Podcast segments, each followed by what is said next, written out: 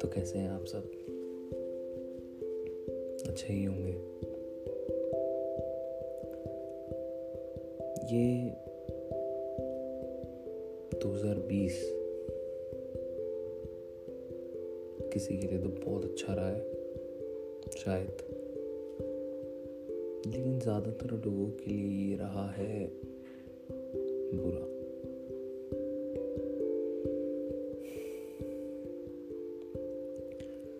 हम लोगों ने एक्सपीरियंसेस देखे हैं स्ट्रगल्स किए हैं,